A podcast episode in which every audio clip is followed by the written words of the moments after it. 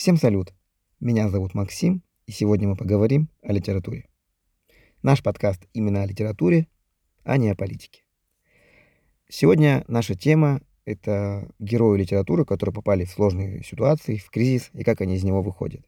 Может быть, для кого-то это станет возможностью оглянуться на литературу, которая говорила все, что мы знаем сегодня, намного раньше, чем мы это поняли, и увидеть там какие-то ответы для себя, как жить в это время.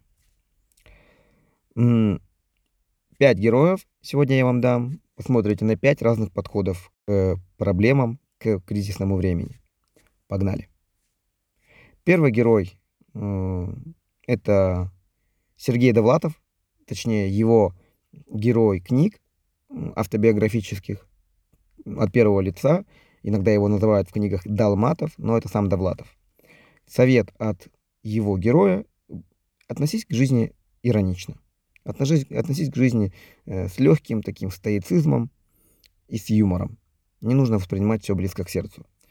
Как это понимать? Э, можете прочитать сборник «Чемодан». Это визитная карточка его творчества. Не обязательно читать все остальные книги для начала.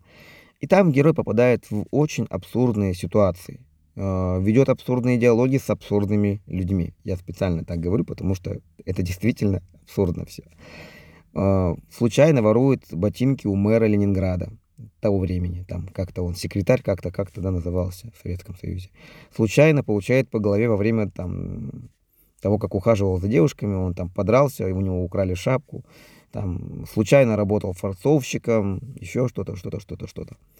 Вплоть до того, что был охранником на зоне и получил ремнем металлическим по голове от своего же сослуживца, а за ними шел а, заключенный с пистолетом, который он просто нес в руке.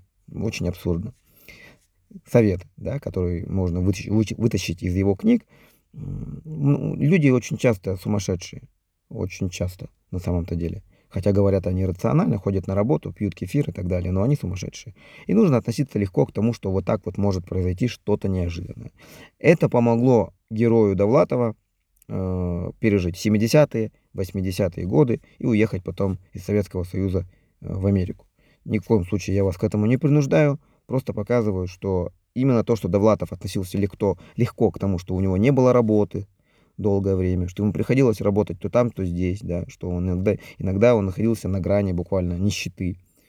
Тем не менее, вот, всякий раз, когда его кто-то звал э, куда-то, он шел, если это что-то сулило ему хотя бы опыт, опыт, э, деньги, знакомства, да. Поэтому относитесь к жизни с легкой такой иронией, и тогда вы ничему не удивитесь. Произойдет что-то плохое или хорошее, вы будете готовы. Вот это от Довлатова. Второй наш герой, второй наш герой э, из фэнтези, давайте, это Терри Пратчетт, написал книгу «Цвет волшебства». Героя зовут Ринсвинд. И Ринсвинд потрясающий совершенно герой. А, почему нужно читать книги Терри Пратчета, я думаю, объяснять отдельно сейчас не буду. Упомяну только, что за то, что за его книги его королева назвала лордом. Вот, и у него там более 60 книг, и они все потрясающие, с невероятным тоже юмором. Ринсвинд э, дает нам такой совет. Вообще, это такой трусливый волшебник, который бежит от проблем, который совершенно тоже нелепый, но он выживает, что бы ни произошло в мире, там масштаб пожар в городе или глобальный катаклизм, метеориты падают, боги нападают, неважно, это фэнтези, да, не забываем. Ринсвит трусливый, у него хорошее чутье, и он не боится убегать. Поэтому мой вам совет. Делайте как Ринсвит. Если вы понимаете, что запахло жареным, меняйте город, меняйте круг общения, если вам сложно, меняйте окружение, да. Я не говорю, опять-таки, уезжать из страны, да, но, может быть, стоит оглянуться и сказать, что да, какие-то отношения уже не имеют смысла.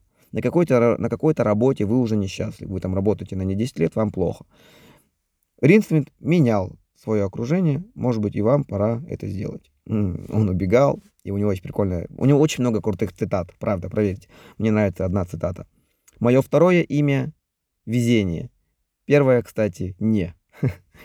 Такая вот шуточка. И он Действительно, если чувствовал, что где-то ему грозит опасность, он разворачивался и бежал в противоположную сторону. Так и было.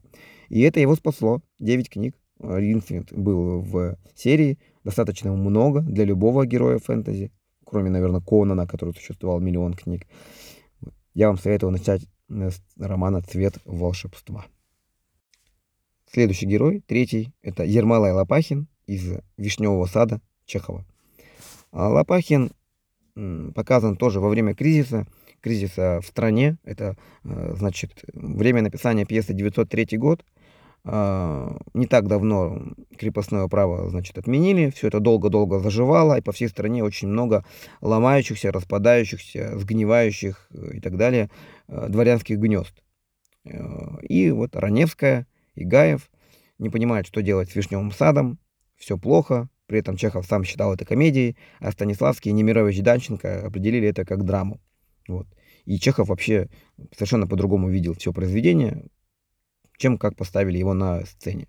Но нас интересует, что Лопахин э, такой делец, бизнесмен по-современному, да, и ИПшник. И его отцы, его отец и его дед, они были простыми крестьянами, о чем Ермолай Лопахин сразу говорит довольно часто –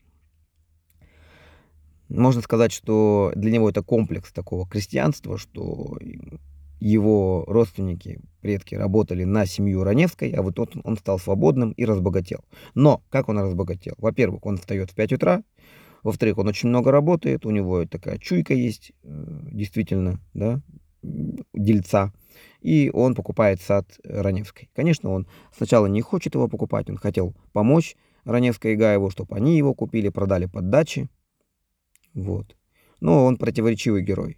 Сам Чехов считал его самым ну, важным, наверное, героем Вишневого сада. Противоречивый, потому что, да, хочет разбогатеть, но, но в то же время хочет остаться хорошим человеком и искренне желает Раневской добра. Но приходится ему делать выбор. Он, кстати, не, так и не женился на Варе, тоже должен был на ней жениться, выбрал работу и деньги. Вот, и в конце принадлежит сад ему, он такой довольный, говорит, пойду рубить сад, но при этом понятно, что ему тоже плохо, потому что у него комплекс. Этот сад для него тоже часть культурного кода, его подсознание все еще крестьянское. Да? Какой совет берем от Лопахина? Эм, воспользоваться возможностью, которая есть. Он купил сад и разбогател. Он продал его там потом под дачи. Так что ищите какие-то возможности, может быть, пора стряхнуть пыль, какие-то, а, я имею в виду, да, себя и с вещей вокруг вас. Какие-то есть, наверное, дела, которые вы умеете делать и на чем вы можете разбогатеть. Вот совет. Следующий герой это Волкодав из книги Марии Семеновой. Это славянская фэнтези 90-х годов. Книга а, хорошая, крепкая, она не затерялась. Вы знаете, что происходило в 90-е. Все полки были, значит, завалены зарубежным европейским и американским фэнтези, фантастикой, но Мария Семенова смогла чем-то удивить читателя, зацепить. Э, серия книг, по-моему, их семь, если я не ошибаюсь, или шесть, или семь. Но «Волкодав» даже сегодня приятно читать. Он не устарел, э, там такое славянское хорошее фэнтези, не замусоленное, не обслюнавленное, никаких красных рубах с кокошниками и так далее. Все круто. Брутальный, кстати, довольно роман. Есть женские очень нежные моменты, но в основном это брутальный роман. И вот Волкодав молчаливый герой, который берет на себя ответственность за э, там, сначала молодую девушку, потом за увечного старика, за еще кого-то там, кого-то там. И он начинает понять, понимать, что сами они тебя в мире не прокормят, во-первых. Во-вторых, мир очень жесток. Вот это в романе показано довольно-таки четко. Мир раздавит любого слабого человека. Вот что говорит Мария Семенова. И в ее ми- мире действительно сложнее даже жить, чем в нашем мире во многом. Волкодаву приходится защищать друзей, не раз поднимать свой меч там, или топор, копье против врагов. Да, у него разные оружия были в течение книги, но вот в конце концов меч он получил. И какой совет от волкодава?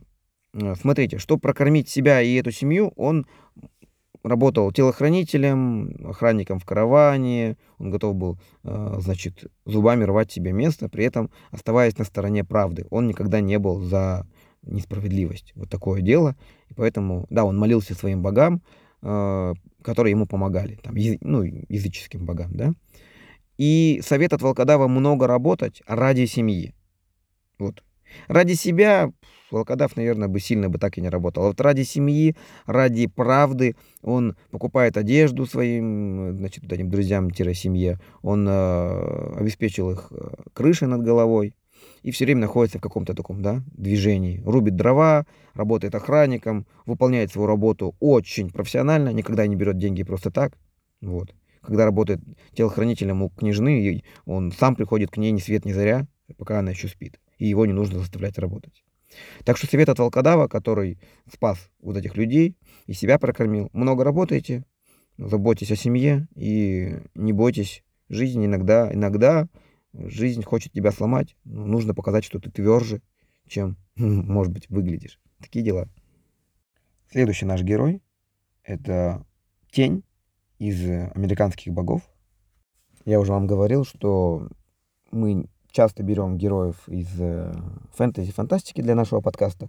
Но, с одной стороны, я в этом разбираюсь, с другой стороны, для вас это может быть хороший, хорошая возможность подтянуть э, свои знания в этой области и понимать, что фэнтези-фантастика — это такие же, такая же литература большая, как тот же самый «Вишневый сад», допустим. Так вот, э, «Тень», про которого я уже говорил в одном из подкастов, да, про Нила Геймана, из «Американских богов», это герой, который выходит из тюрьмы, и все у него плохо. Понимаете? У него умирает жена, он узнает, что она ему изменяла. Это практически не спойлер, это в самом начале книги, да? Э, что он э, сын одного из богов, и что, и что начинается большая война богов. Вот. Все очень плохо. Но что помогло тени справиться с этим? Кстати, я вам еще раз настойчиво рекомендую творчество Нила Геймана. Возможно, с американских богов я бы не начинал сейчас, я бы посоветовал бы что-нибудь помягче, полегче, поменьше, не такое сложное, да, с точки зрения мифологии, хотя тоже не так сложно. Можете взять такой совет от тени. Будьте стоиками, будьте э, немножечко пофигистами. Вот в чем суть. Э, тень, неважно, кто его там, кто ему угрожал, обычные агенты или полубоги, он всегда был достойным. То есть сохраняйте достоинство и будьте стойками. Вот что он говорит. Он немножечко понимал, что, конечно, его могут убить, но это не значит, что мы должны опускаться на колени. Мы должны дальше идти по своему пути. Это помогло ему все-таки встретиться с женой, я не буду дальше спойлерить, все-таки разобраться в отношениях с отцом, Богом, ну и многие другие вещи. В конце он остался жив и счастлив. Вот, может быть, это спойлер, но в целом вот так вот про него потом... Кстати, вот доказывает то, что любил Нил Гейман этого героя, любит, видимо, ну, он, жив, Нил Гейман, я желаю, чтобы он еще больше книг писал. Я говорю, любил на момент написания романа. Почему? Потому что про него есть несколько рассказов. Обычно Нил Гейман, кстати, не продолжает жить своих произведений. Вот есть про него несколько рассказов, я знаю. Э, там «Король горной долины», что-то еще какой-то там, какой-то пес, черный пес, по-моему. И есть еще один рассказ про маркиза из романа «Никогде». Да, есть рассказ. А так обычно он не, не продолжает свои произведения. Так что э, Тень выжил именно потому, что был немножко пофигистом. Итак, пять героев, пять советов. Э, резюмируем. Значит, Лопахин говорит, займись э, бизнесом или каким-то делом, который вокруг тебя, ниша есть. Волкодав говорит, что нужно работать ради семьи. Э, значит, Ринсвин говорит, что если нужно, нужно бежать. Почему бы и нет? Это не мешает вам. Вот.